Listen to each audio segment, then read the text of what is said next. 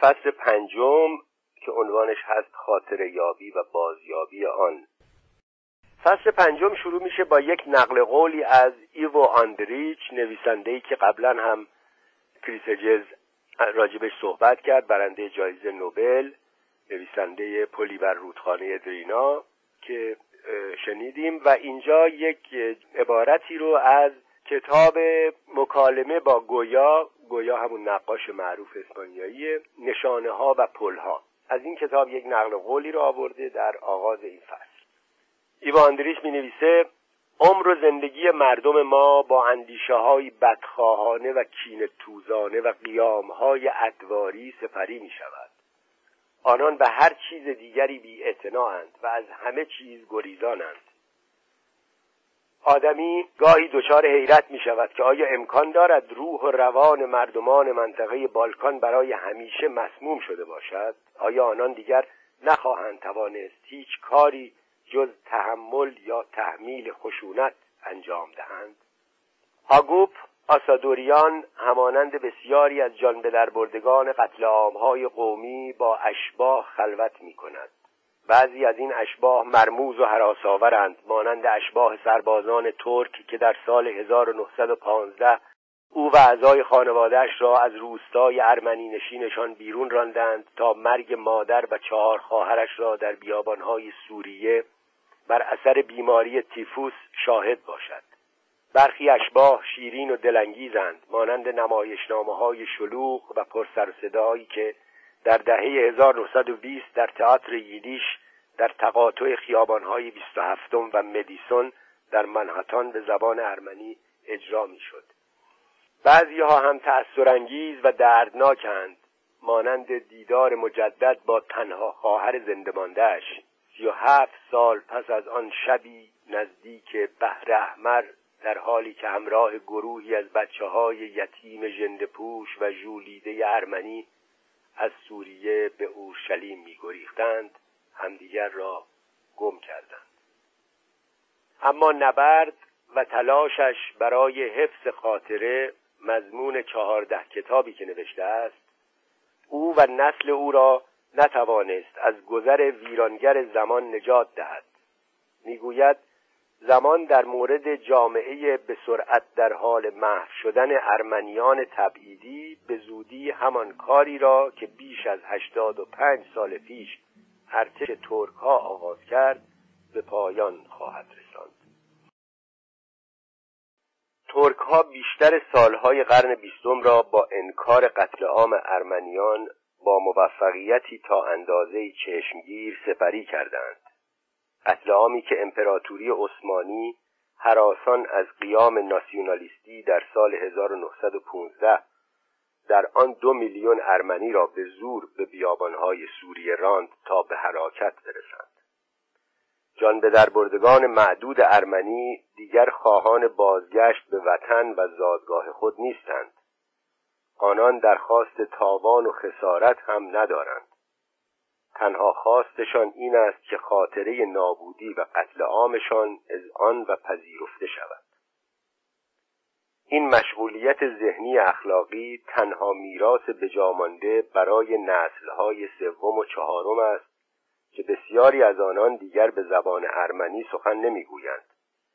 اما شعله کینه و خشمی را که فرو نشانده و خاموش نخواهد شد هنوز در درون خود دارند. آخرین کتاب آسادوریان نسل درونسوز نام دارد که می‌گوید درباره از دست رفتن گریز ناپذیر فرهنگ ماست.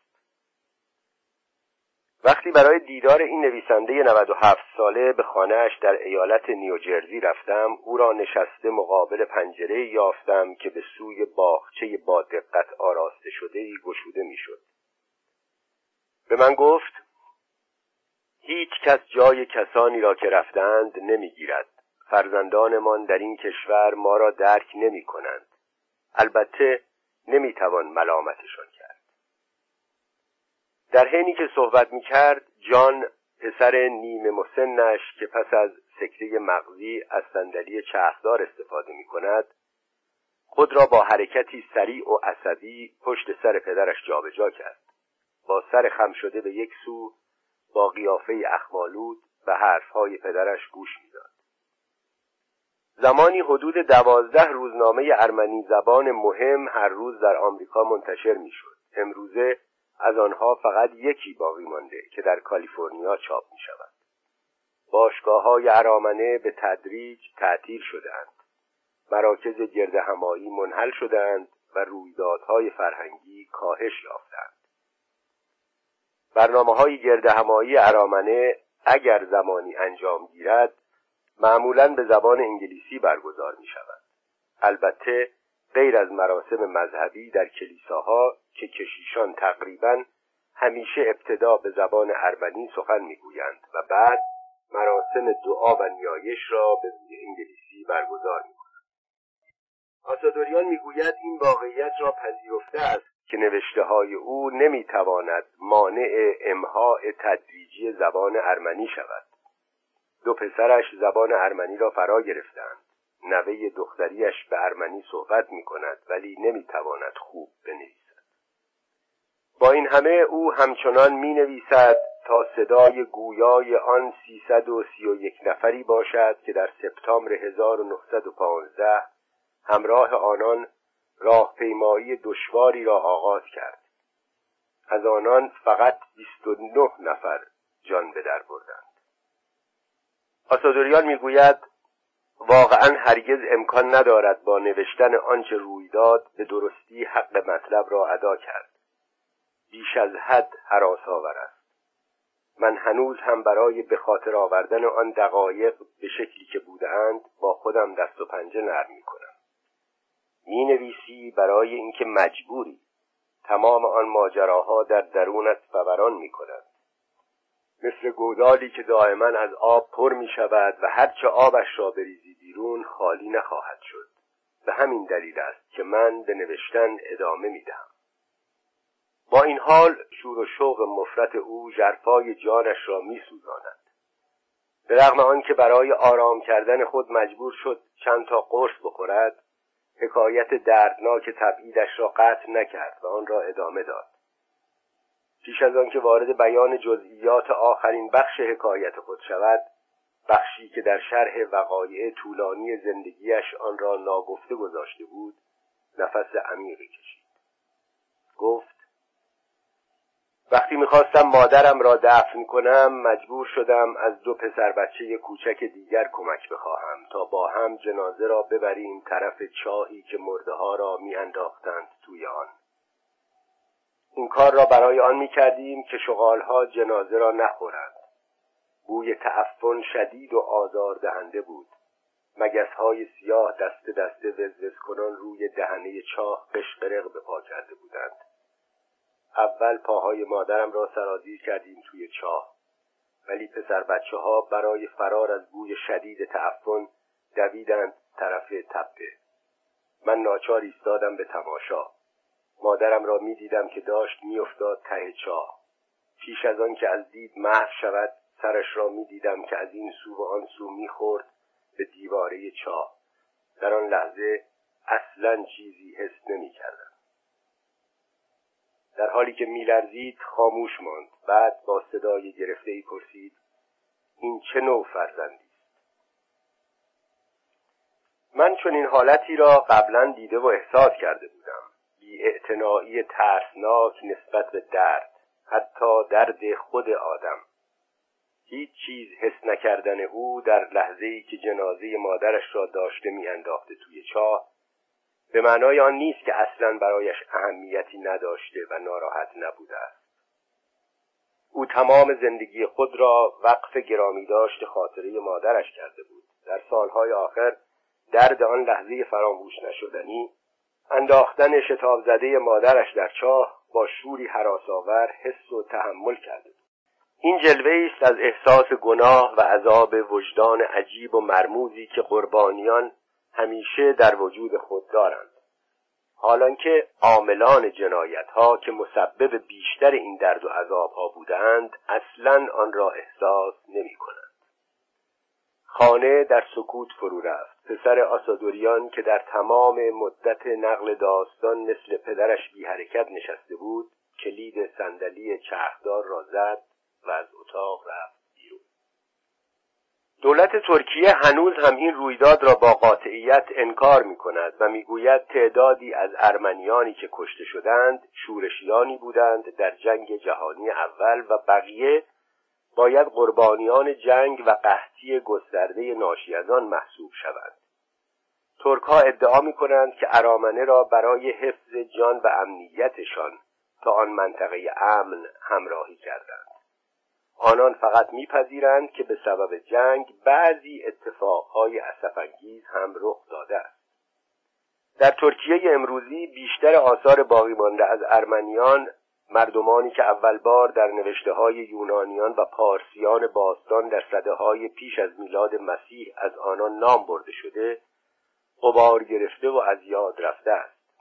پس از جنگ جهانی اول حدود 25 هزار ارمنی راهی آمریکا شدند. بعضی از داستانهای آنان در مجموعه های کوچک آمریکایی از شعر و ادبیات ارمنی از جمله پانزده هزار جلد کتاب در مرکز زهراب در نیویورک باقی مانده است. این کتابها را غیر از چند پژوهشگر کسی نمی‌خواند. مقدار اندکی از این آثار ادبی و شعری به زبان انگلیسی ترجمه شده است. به کشدار بیش از یک میلیون المانی در ترکیه اغلب به منزله مقدمه استناد می شود برای قتل عامهای قومی بعدی که قرن بیستم را به لرزه درآورد. اگرچه متفقین اعمال ترک را در جنگ جهانی اول تقبیح کردند اما برای آنکه آنان مسئولیت جنایاتی را که علیه ارمنیان مرتکب شدند بپذیرند هیچ تلاش جدی به عمل نیامد.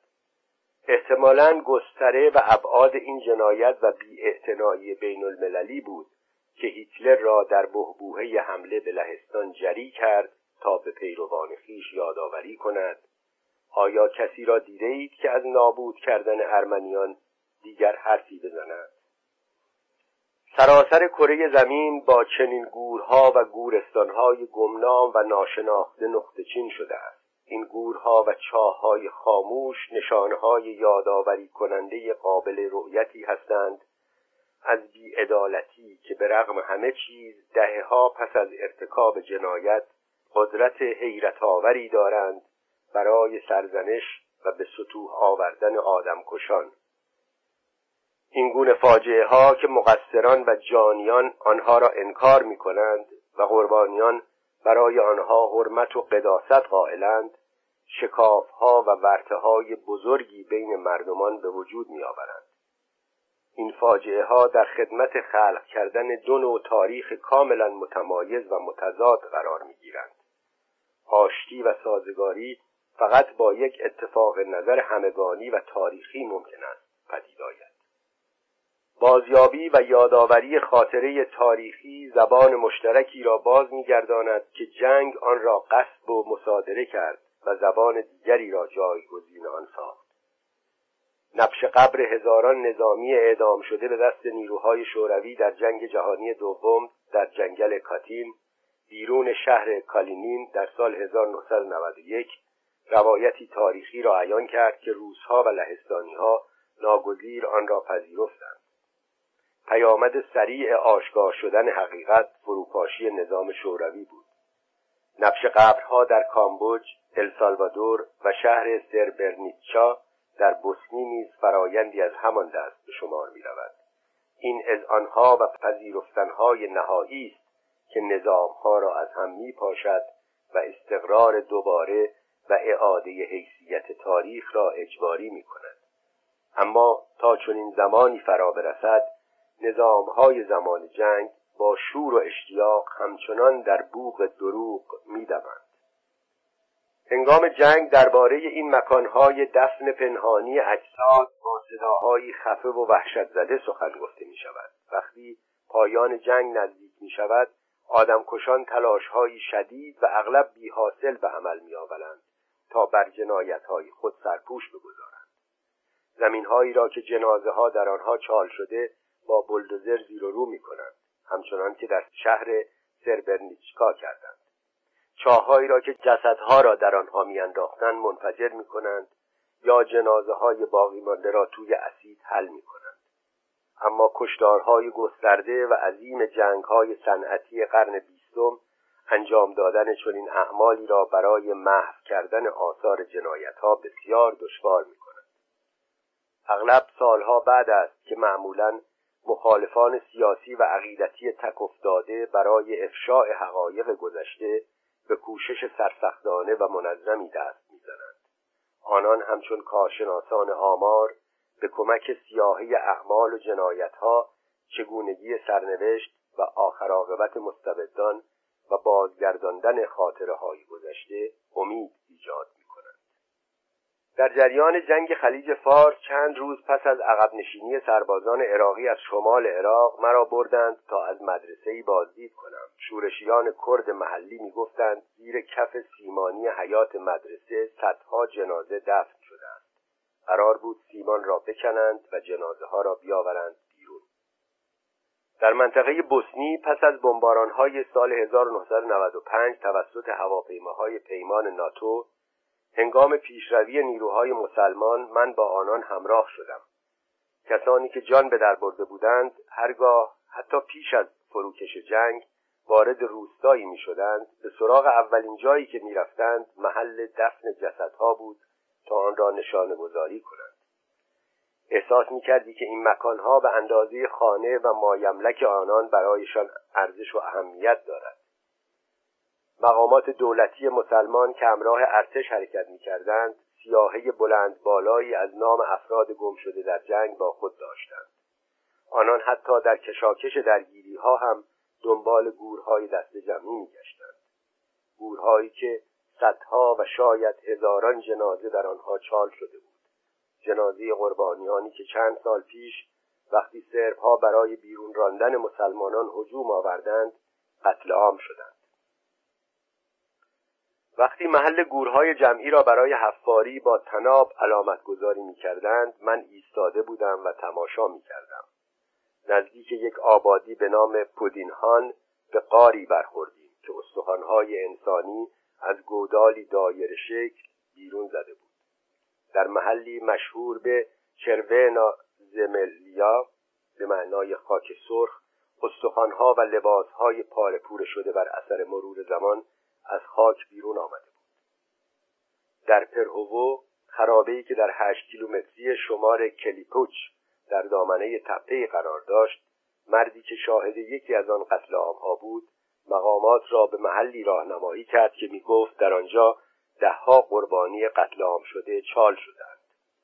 سناد مدانویچ 25 ساله کارگر کارخانه که سرباز شده بود پس از سه سال همراه ما به زادگاه و خانهاش بازگشت او با سه مسلمان دیگر از مسیر خاکی شیبداری بالا می‌رفت که به روستایش منتهی می‌شد.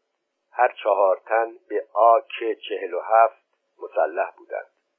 بوته های انبوه را برای یافتن دسته های پراکنده و کوچک سربازان سرب اهل بوسنی که ممکن بود هنوز پشت تپه های پست و بلند یا لابلای درختان جنگل کاج پنهان شده باشند با دقت جستجو می‌کردند. مدانویچ بیاعتنا به صدای شلیک متناوب سلاحهای کوچک راهی را در پیش گرفت که به قطع زمین ناهمواری روبروی خانه دو طبقه مخروبه ای می رسید. جلوی ساختمان مخروبه ایستاد و درباره روزی که سرپا آمدند برایم حرف زد آن روز اول ماه جوان 1992 بود می‌بیند که چند صد شبه نظامی سرب اهل بوسنی و نیروهای ارتش یوگسلاوی روستایی حدود 25 خانوارا محاصره می‌کنند.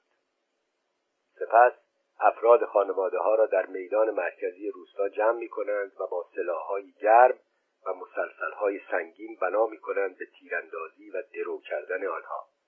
میان قربانیان مسلمانان دیگری هم بودند که از روستاهای اطراف به آنجا پناه آورده بودند نزدیک مزرعی ایستاد و گفت من هم آنجا بودم میان مردم.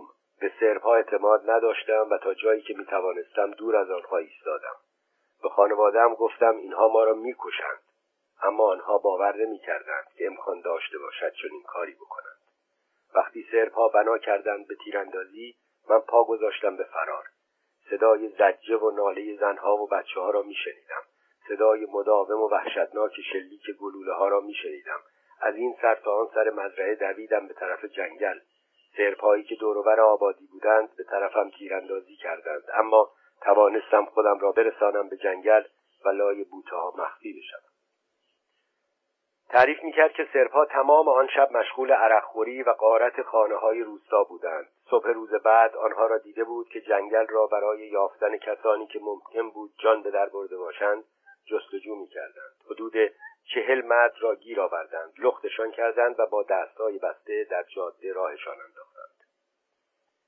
می گفت دیدم که دو نفر از اسیرها را بیرون آبادی با گلوله کشتند. وقتی شش روز بعد در حال فرار دستگیر شدم و به اردوگاه مانیاچا بردندم از آن چل نفر فقط نه نفر از جمله یکی از برادرهایم را آنجا دیدم که جان به در برده بودند. بقیه کشته شده بودند. آنها که زنده مانده بودند گفتند که قبرهای دست جمعی کجاست و گفتند که مادرم و بقیه اعضای خانوادهام را کشتند. از تمام اهالی پروهو فقط ما ده نفر هستیم که باقی ماندیم مدانویچ بلندقد بالیکندام مریشو بود. از پنجره سابقشان رفت تو. بنا کرد لابلای خرد ریزها و آتاشقالهای سیاه شده گشتن. تکه پاره های پیراهن آبی رنگی را بیرون کشید. به سینهاش چسباند و گفت این مال یکی از برادرزاده هام بود. یکی از دو جنگ خونینی که سرب های اهل بوسنی برای پاک کردن این بخش از سرزمین از وجود مسلمانانی برپا کردند که بیش از پانصد سال در آنجا زندگی کرده بودند بازماندگان را به انتقام جویی واداشت. مدانویچ می گفت دو فرمانده سرب مسئول قتل عام را تعقیب خواهد کرد. مارکو آدوموویچ و پاتکو بوویچ دو جانوری بودند که این قتل عام را رهبری کردند.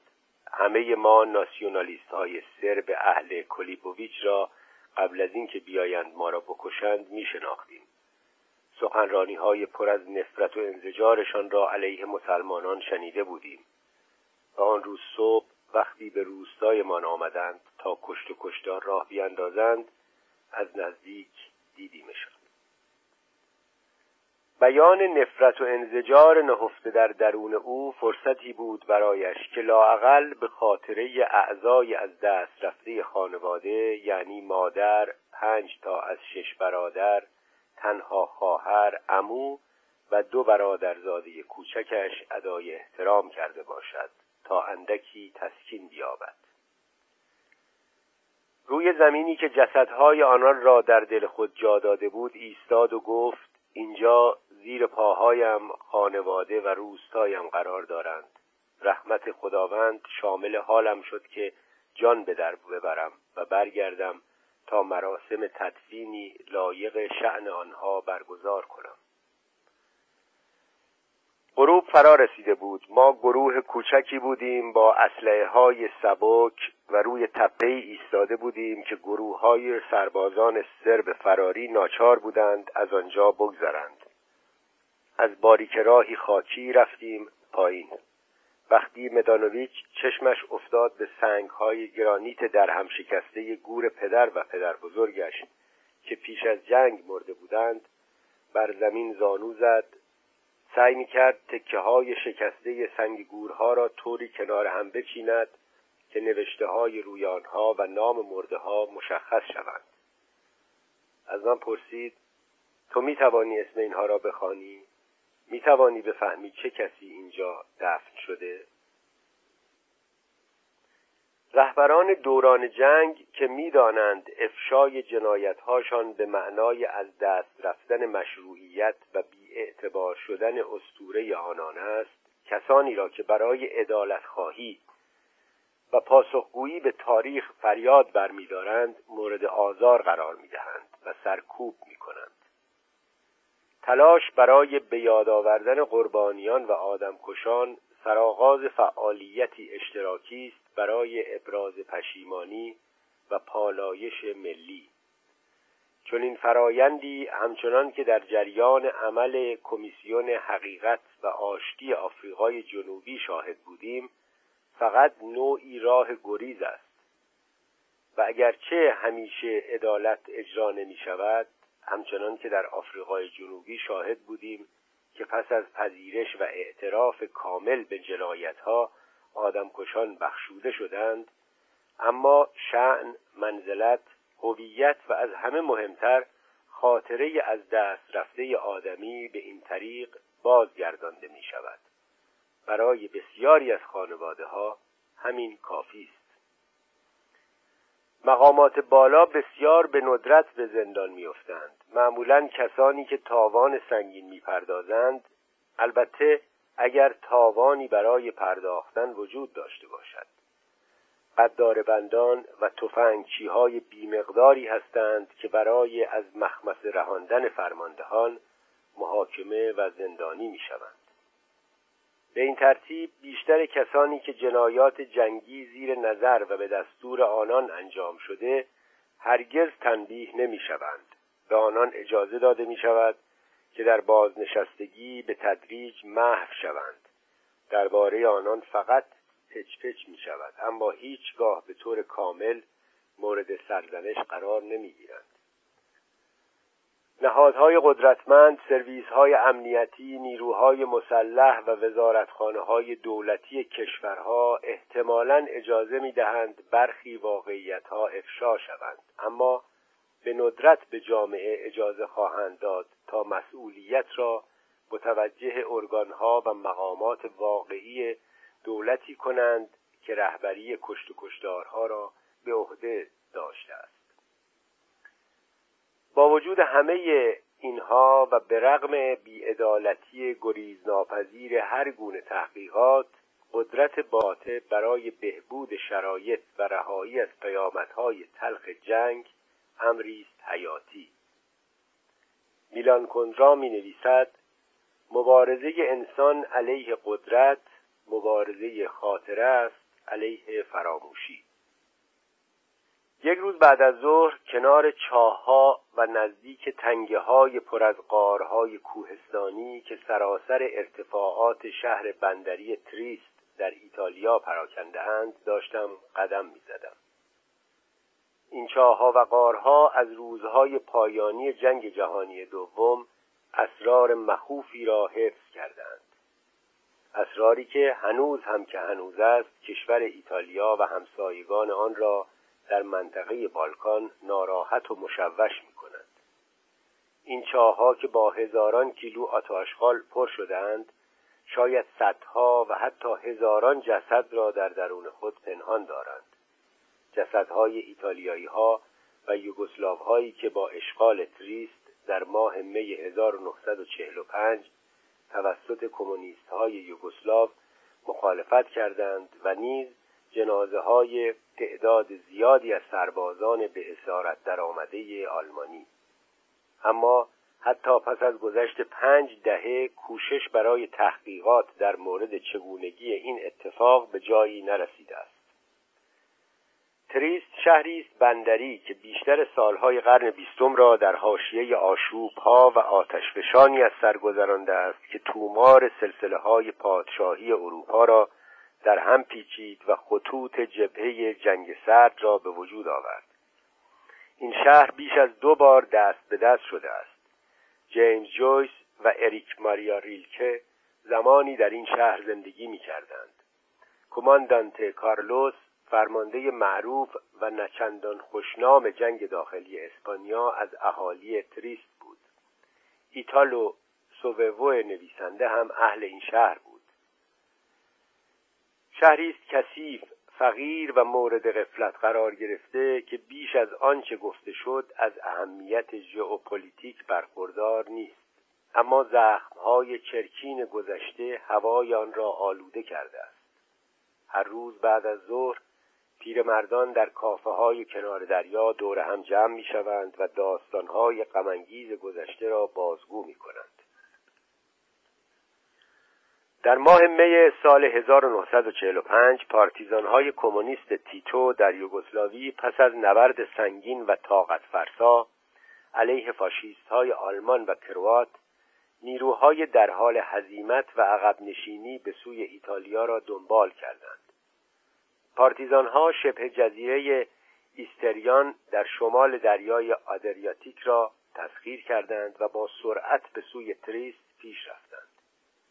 اشغال چهل روزه تریست توسط پارتیزانها و تعقیب سربازان آلمان نازی و فاشیست های ایتالیایی و کروات و کسانی که به عنوان مخالف کمونیسم مورد سوء زن بودند نزدیک بود به برخوردی با نیروهای متفقین منجر شود.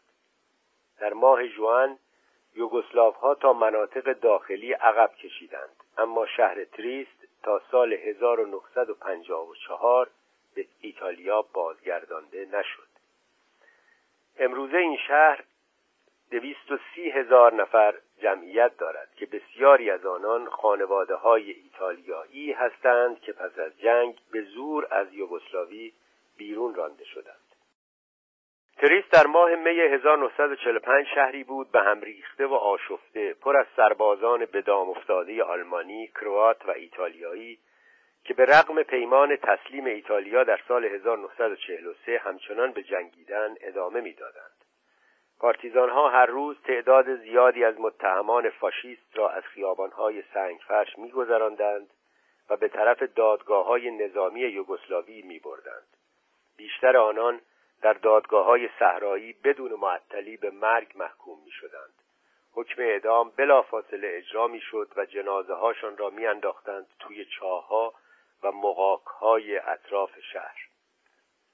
بسیاری از اهالی اسلوبنیا که آن زمان در تریست زندگی می کردند از فروپاشی فاشیزم ایتالیا به وجد آمدند و از پارتیزانها به عنوان نیروهای آزادی بخش استقبال کردند و به تعقیب و دستگیری سراسری آخرین بازمانده های سربازان و فاشیست ها توسط پلیس مخفی یوگسلاوی هر نوع همکاری و کمکی که توانستند کردند طی دوره اشغال شهر لااقل 3500 نفر از ساکنان تریست همراه با تعداد نامشخصی از ها، ایتالیایی ها و آلمانی هایی که در آنجا به دام افتاده بودند به ضرب گلوله کشته شدند یا آنان را انداختند توی های رشته جبار کارسو که بخش انتهای شرقی کوههای آلپ را در ایتالیا تشکیل می‌دهد. هزاران نفر تبعید شدند و بسیاری دیگر در اردوگاه های یوگسلاوی از بین رفتند. در یکی از گزارش های سری اداره جاسوسی بریتانیا آمریکا مربوط به سپتامبر 1945 که چند سال پیش علنی شد شرح مفصلی آمده است از قول شاهدان فجایعی که پارتیزانها مرتکب شدند. کشیشی کاتولیک به نام دون سکک به پژوهشگران گفته است که روز دوم ماه می 1945 گروهی 150 نفری از فاشیستها بی معطلی به اعدام محکوم شدند. آنگاه پارتیزانها آنان را بردند به باسوویزا روستای کوچکی در اطراف تریست که ساکنانش به زبان اسلوونیایی صحبت می کنند و به رگبار مسلسل بستندشان. او گفته است جنازه ها را انداختند توی قارهای باسوویزا. جایی که اکنون بنای یادبودی برای قربانیان ساخته شده است. او روز بعد حدود 320 زندانی را نزدیک دهانه چاه باسنویزا دیده است. کشیش در گزارش خود می‌گوید این افراد در حضور جمعیتی که متهمشان می‌کرد بازپرسی و محاکمه می‌شدند. به محض آنکه یکی از متهمان مورد بازپرسی قرار می‌گرفت چهار پنج زن می آمدن جلو و شهادت می‌دادند که او یکی از اقوامشان را شکنجه داده و به قتل رسانده یا خانهشان را آتش زده است. متهمان را با قنداق تفنگ کتک می‌زدند. آنها همیشه به جنایت هایی که بهشان نسبت داده می‌شد اعتراف می‌کردند. در جنگ مرگ اغلب معموری است معذور و ناشناس. وقتی پی بردن به اینکه شخصی مرده است یا زنده غیر ممکن می شود پایانی وجود ندارد. راهی برای بهبود زندگی در زمان و مکانی مشخص وجود ندارد. شرارت و قصاوت جسمانی با شرارت و قصاوت علیه خاطره تشدید می شود نامشخص بودن پایان زندگی عزیزان بستگانشان را که در انتظار پاسخند عذاب می دهد این بیحرمتی به خاطره مثل خوره میافتد به جان بازماندگان. نظامهای حکومتی برای نامتعادل مضطرب و آشفت خاطر نگه داشتن شهروندان خود از قتل و مرگ نامشخص استفاده می کنند این جریان به آتش جنون جمعی جنگ دامن می‌زند. اگر قرار باشد التیامی صورت گیرد این جریان باید اصلاح شود. مصیبت و فلاکت زاییده اعمال متجاوزان معمولا مثل قارچ می‌روید در عراق خانواده ها برای اطلاع یافتن از اینکه بستگانشان زندند یا خیر رشوه های زیادی می پرداختند. فالگیران و مدعیان داشتن علم غیب به مردم وعده می‌دادند که امکان تماس با گمشدگانشان را می توانند فراهم آورند. خانواده های بیچاره را اغلب هفته ها می بردند و می آوردند تا از زندان ها یا اردوگاه ها پیام های فرضی دریافت دارند و در اختیارشان بگذارند. من در السالوادور و الجزایر چون این مواردی را شاهد بودم زنان گریانی را می دیدم که به شدت تلاش می کردند به خود بباورانند که با پسران و همسران گمشده خود رابطه برقرار می کنند این گونه زنان که بارها و بارها مورد بیاعتنایی نیروهای امنیتی و بروکرات های دولتی قرار می گیرند و هرگز جواب درستی دریافت نمی کنند از کنار واسطه های احضار ارواح آرامش می اگرچه بیشترشان پس از چند ماه پی می‌برند که سرشان کلاه رفته است. خاطره حتی خاطره جعلی برای مدتی بهتر از سکوت به نظر می‌رسد. امید هر اندازه تصنعی و باور نکردنی ادامه مییابد. اما در و رنجی که به خاطر گمشدگان بر دل و جان سنگینی می کند سرانجام به شکل نیاز واحدی تجلی مییابد.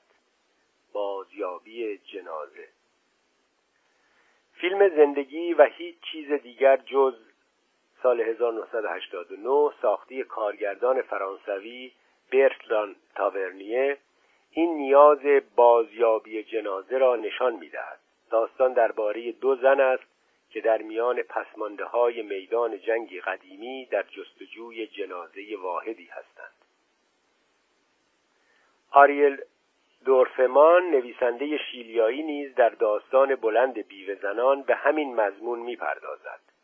داستان درباره روستایی است طی جنگ جهانی دوم. رودخانه جنازه ای را به ساحل میاندازد. جنازه چنان آسیب دیده که قابل شناسایی نیست زن دهقان سالخورده ای که دو پسر شوهر و پدر خود را از دست داده ادعای مالکیت جنازه را می کند و آن را به مقامات دولتی نمی دهد. چیزی نمیگذرد که سی و هفت زن دیگر که نزدیکان خود را از دست دادهاند خواهان جنازه می شوند. بین این زنان و دیکتاتوری نظامی که تصور می کند می تواند تاریخ را محو و نابود کند جنگ و جدال در می گیرد. خشونت جنگ تصادفی است.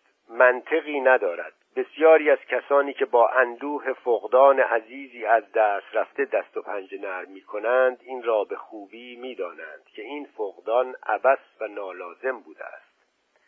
این جریان زخمهای عمیقی در روان بازماندگان و نیز سربازان بازگشته از جنگ باقی می‌گذارد. بسیاری از سربازانی که در ویتنام جنگیدند پی بردند که نیت والایی در این جنگ وجود نداشت و ثمره فداکاری و ایثار آنان ضایعاتی جبران ناپذیر بود.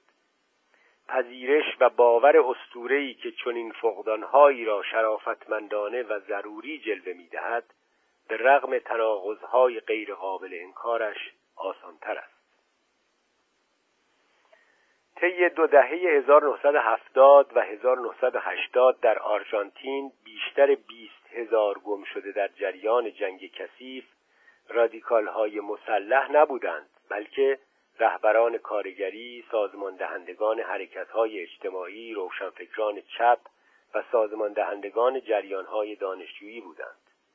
تعداد اندکی از آنان با مبارزات چریکی رابطه داشتند.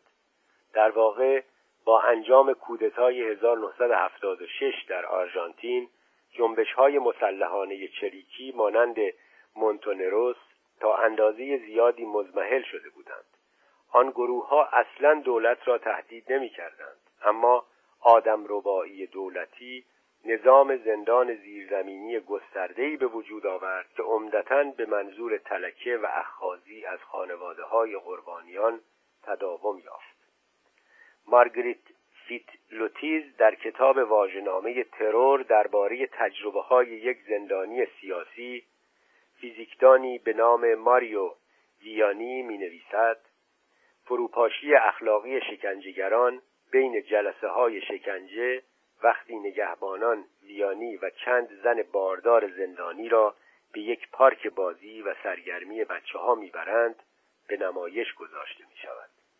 زندانیان را مجبور می کنند سوار قطار بچه ها شوند. نگهبانی که اسم مستعارش خون است دختر شش هفت سالش را برای دیدن ویانی به زندان می آورد. چند سال بعد ویانی به طور اتفاقی یکی از شکنجهگران اصلی خود را می بیند. مردی که در زندان به هولیان معروف بوده هولیان به ویانی توصیه می کند به دیدار یکی از زندانیان قدیمی او برود و شغلی برایش درخواست کند هولیان آزاد بود زیرا فشار ارتش محاکمه های پس از سقوط حکومت نظامی را متوقف کرد. پس از محکومیت پنج تن از نه فرمانده شورای نظامی آشوبها و بلواهای پی در پی ارتشی ها راول آلفونسین رئیس جمهور آرژانتین را وادار کرد دو لایحه به مجلس ارائه دهد. یکی برای تعیین محدودیت زمانی برای پیگردهای قانونی و کیفری و دومی برای معافیت از پیگرد نظامیانی که درجهشان از حد معینی کمتر است. مجلس آرژانتین هر دو لایحه را بیدرنگ تصویب کرد. بعدها کارلوس ساول منم جانشین آلفونسین فرماندهان محکومیت یافته را همراه دهها زندانی دیگر عفو کرد. در شیلی همسایه آرژانتین نیز ژنرال آگوستینو پینوشه مسون از تعقیب کیفری تمام عمر به صندلی محافظت شده خود در مجلس سنا تکیه می‌زند.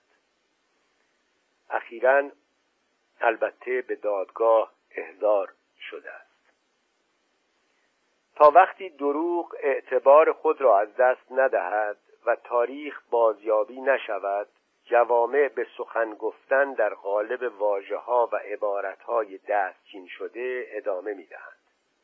در چنین مواقعی است که از کلمه ها برای پوشاندن واقعیت استفاده می کنند. رژیم نظامی آرژانتین از واجه مانند دساپراسیدو شخص گم شده به معنای کسی که به طور سری اعدام شده چوپادو به معنای ربوده شده و تراسلادار به معنای انتقال دادن تعبیری برای بیرون بردن به منظور کشتن استفاده می کرد واجه از این نوع اعمال خشونت آمیز و جنایتکارانه دولتی را در نظر مردم کم اثرتر می کند. در میدان جنگ هم چنین جریانی برقرار است. سربازان به جای کشته شدن مومندود می شوند قربانیانی که به آتش کشیده می شوند در قالب واجه های جنگی برشته می شوند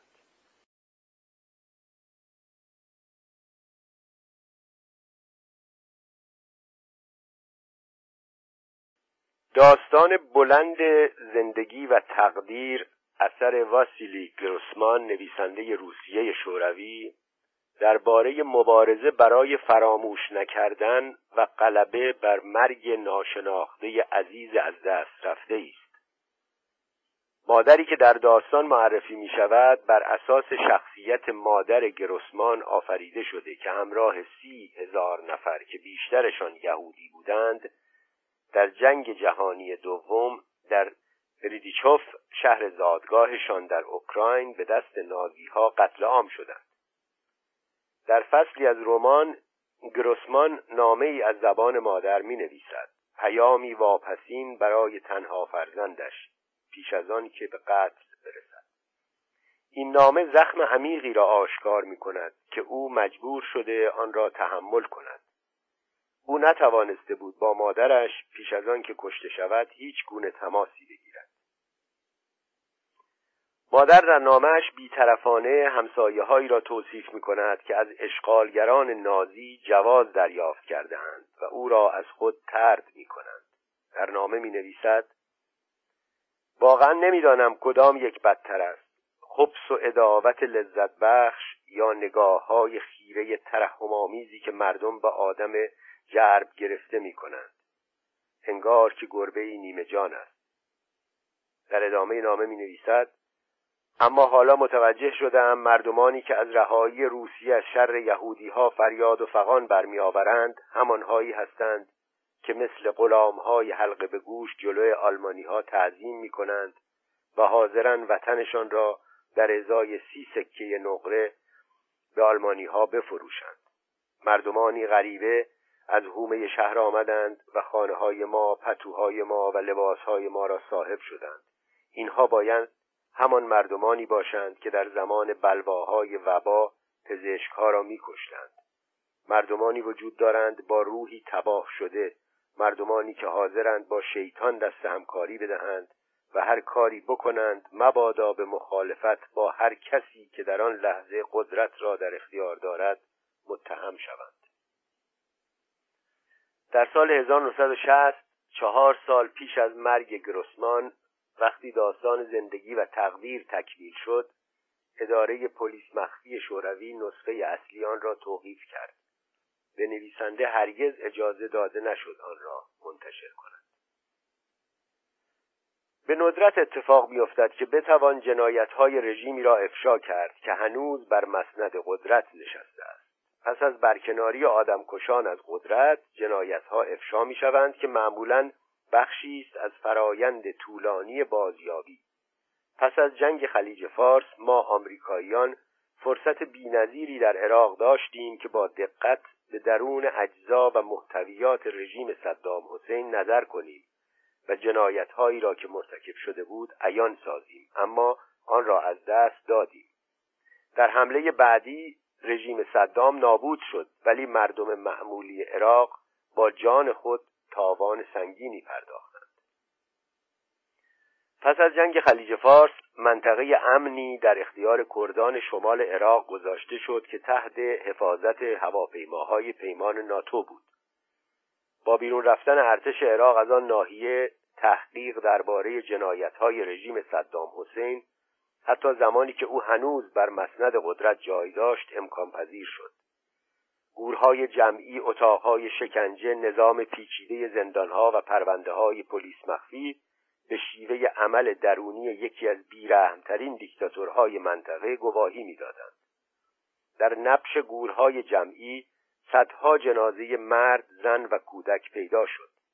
بعد از ظهر یکی از روزها وقتی جنازه 1500 سرباز را که ظاهرا پس از امتناع از شرکت در جنگ ایران و عراق در دهه 1980 اعدام شده بودند از زیر خاک بیرون می آوردند من کناری به تماشا ایستاده بودم. تا زمانی که هویت جنازه تشخیص داده نشود مرده گم شده تلقی می شود رهبران کرد تخمین می‌زنند که بیش از 180 هزار کرد به دست پلیس مخفی عراق از بین رفتند. مأموران عراقی از کشتن هیچ کس از جمله کودکان که معتقد بودند حامی جنبش چریکی غیرقانونی کردستانند یا به خانواده ای تعلق دارند که با شورشیان کرد در پیوند است ابایی نداشتند. بیش از چهار هزار روستا عمدتا روستاهای نزدیک مرزهای ترکیه و ایران که پناهگاه شورشیان کرد تلقی می‌شد بر اساس برنامه‌ای که در سالهای 1987 88 یعنی اواخر جنگ ایران و عراق به اوج رسید به دست نیروهای عراقی ویران شد. محلهای کشتار اغلب در چند متری گورهای جمعی قرار دارند. روی تپه کالوا محلی که انسانهای بسیاری با گلوله به قتل رسیدند تنها چیزهایی که باقی مانده پنج تایر اتومبیل پر از سیمان است. پشته های خاکی محل را حساربندی کردند.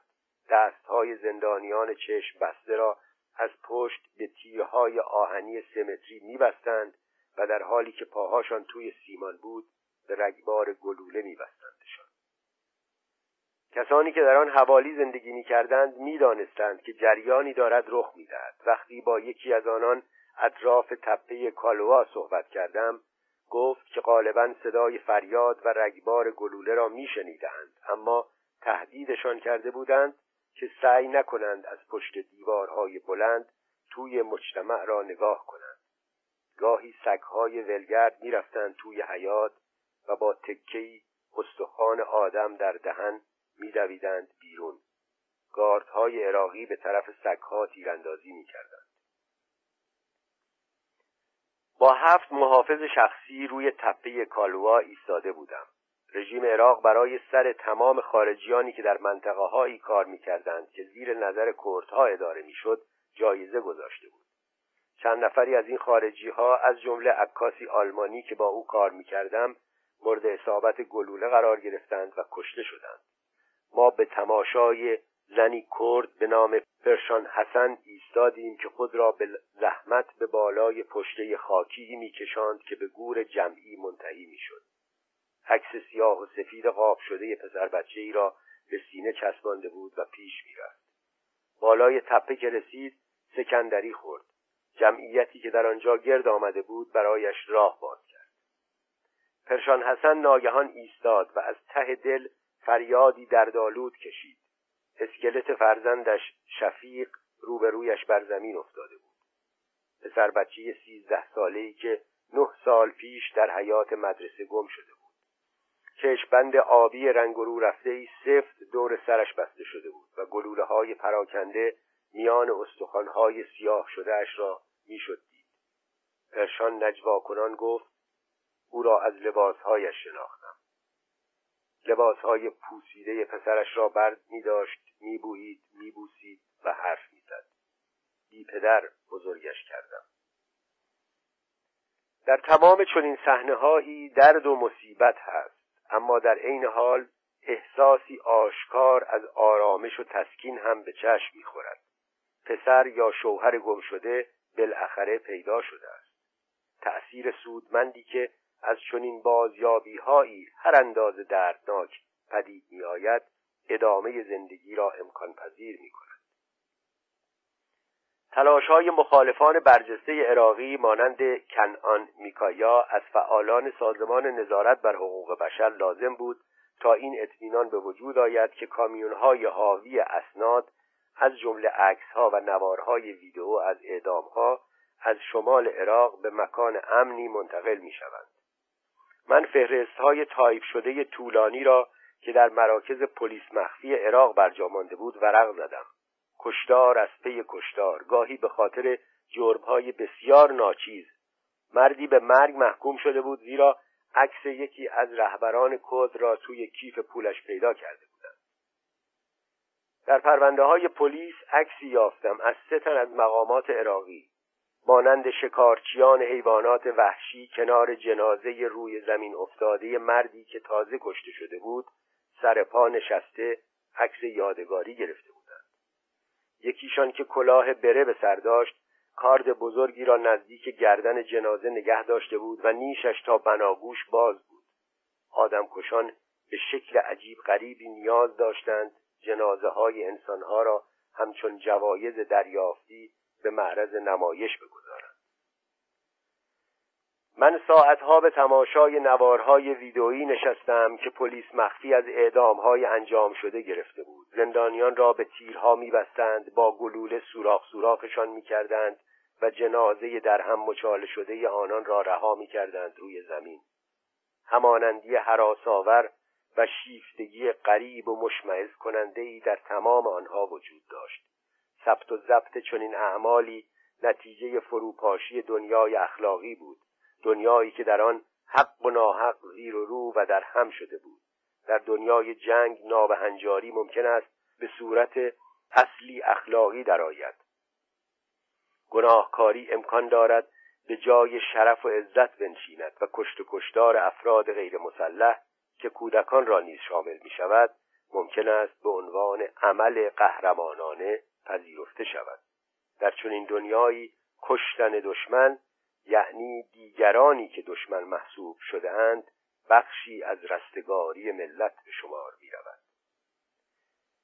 آن تپه در شمال عراق صدها زن کرد را برای جستجوی فرزندان یا شوهران گمشدهشان به سوی خود کشاند فریادهای حزنانگیز آنان که جنازه عزیزان خود را پیدا می کردند از هم همه جمعیت بالاتر می رفت. بیشتر آن زنان روزها و روزها میان بازمانده جسدها می گشتند و ساکت یکی یکی آنها را تماشا می کردند. شاید جنازه عزیزانشان را بیابند. مردانی با بیل و کلنگ زمین را میکندند کسانی که چاله بزرگی را دوره کرده بودند بازماندگان نحیف زندانهای پلیس مخفی بودند که از شکنجه ها کتک خوردنها گرسنگی و تنهایی و گاهی سالها نداشتن تماس با دنیای خارج سخن می‌گفتند چند هفته بعد با جمال عزیز امین مدیر مدرسه چهل و پنج ساله مردی آراسته به شورش در حومه شهر سلیمانیه سفر کردم در ویرانه های تاریک زندان امنیتی مرکزی سلیمانیه که جمال یک سال در آن بازداشت بود وارد اتاقی شدیم که صدا از آن خارج نمی‌شد. های بزرگی از سقف آویخته بود. جمال را که کرد عراقی بود از این ها معلق آویزان می‌کردند و شکنجه می‌دادند. تعریف کرد که چگونه دستهایش را از پشت دستبند می‌زدند و از مچها آویزانش می‌کردند لختش می‌کردند و در مورد روابطش با گروه های چریکی کرد میپرسیدند آنقدر شک الکتریکی به او می‌دادند که بیهوش می‌شد گفت از شدت درد داد می‌زدم انگار از ته چاهی عمیق فریاد میکشیدم. ردیف سلول های این زندان عظیم که روی هم طبقه طبقه ساخته شده به شکلی غمزده رها شده به حال خود در جایش ایستاده است. در سال 1991 وقتی رزمندگان و غیر نظامیان خشمگین کرد به زندان یورش بردند 300 پلیس مخفی و افراد گارد عراق از جمله رئیس زندان سه روز مقاومت کردند. در پایان هیچ کدامشان جان به در نبردند. جمال عزیز امین و دیگر زندانیان کرد پس از حمله کردها و کشتار عراقی ها امکان این تجربه نادر را به دست آوردند که پا بر جنازه بسیاری از شکنجهگران خود بگذارند. دلمان می‌خواست همهشان دوباره زنده می شدند تا می توانستیم یک بار دیگر بکشیمشان زندانیان با آش آبکی نان و چای کمرنگ به زندگی ادامه می‌دادند. جمال می گفت وقتی آزاد شد حدود 25 کیلو لاغر شده بود. دیوارهای سلول ها پر بود از خطوط و اعداد. تقویم های ناشیان ترسیم شده زندانیان و پیام ها و نوشته هایی که هر یک مدرک و سندی بود از درد و رنج انسان ها یکی از زندانیان به نام احمد محمد جلوی پنج اسم دیگر نوشته بود اینها دوستان من بودند که با هم دستگیر شدیم. همهشان اعدام شدند. زندانی دیگری خطاب به مادر خود نوشته بود آه مادر توی این اتاق تاریک خواب می‌بینم که عذابم می‌دهند و من بر خود میلرزم. به در سلول لگد می‌زنند. صدایی به من می‌گوید از جا بلند شوم. وقت بازجویی. گیج و منگ از خواب میپرم. جمال راه میافتد طرف مستراح. سوراخی در سیمان کف انتهای راهرو سلول شعاع باریکی از پنجره کوچک در ارتفاع چهار پنج متری بالای دیوار به درون میتابد. جمال گفت می‌خواستم اینجا را بهت نشان بدهم. جایی است که شبها می آمدیم خودمان را از دیوار بالا می کشیدیم تا از پشت این پنجره صدای سگهایی را که در دوردست پارس می کردند بشنویم. شنیدن صدای پارس سگها برای ما همه چیز بود. خاطره تاریخی توسط کسانی که جنگ را اجرا می کنند ربوده می شود وقتی خاطره در برابر اسطوره می ایستد و با آن درگیر می شود جنگ افروزان در صدد پنهان کردن یا امهای آثار و نشانه هایی برمیآیند که واقعیت اسطوره را به منزله دروغ افشا می کنند این عمل نابود کردن فراگیر است نهادهای موجود از جمله رسانه های گروهی که شعارها و عبارتهای ساختگی قدرتمندان را توتیوار تکرار می کنند به آن یاری می رسانند. از آنجا که در چنین موقعیتی تقریبا همه در این تبانی دست دارند برای جوامع دشوار می شود با خطا و دروغی مقابله کنند که چنین موقعیت نابهنجاری را به وجود آورده است. در نتیجه جوامعی که از مقابله با گذشته اکراه دارند در دنیایی شبیه شهر زمرد اسیر می شوند دنیایی که هر روزه مهمترین حقایق آن احساس و سپس سرکوب می شود دنیایی که در آن دروغهای دولتی توسط دیوان سالاری عظیمی پایدار میماند. برای التیام زخمها و پایان یافتن جدایی بین جوامع اسلوونیایی و ایتالیایی شهر تریست گورهای خارج شهر باید نفش شوند. کمیسیون هایی در شیلی، آرژانتین و برزیل همچنین دادگاه های بین المللی رسیدگی به جنایات جنگی در لاهه به این منظور ایجاد شدند که واژگان مشترکی در اختیار این کشورها قرار دهند. تا آن زمان جناهای مختلف با یکدیگر رابطه درست برقرار نخواهند کرد. احتمالا بازیابی کامل خاطره امکان ندارد هیچگاه صورت گیرد. اما برای رهایی از فضای آلوده جنگ باید نوسازی بیطرفانه ای انجام شود. شناختی صحیح از انکار و نابهنجاری پدید آید و شیوه نوینی در بیان به وجود آید تا عیان و افشا شود که استوره فانتزی است و هدف آن بیارزش. سرانجام ممکن است بیان حقیقت کامل بیش از حد دشوار باشد. اما فرایند التیام زخمها و خاتمه دادن به جداییها و نفاقها فقط هنگامی آغاز می شود که ما بتوانیم تراژدی و فاجعه را اذعان کنیم و سهم خود را از ملامت بپذیریم.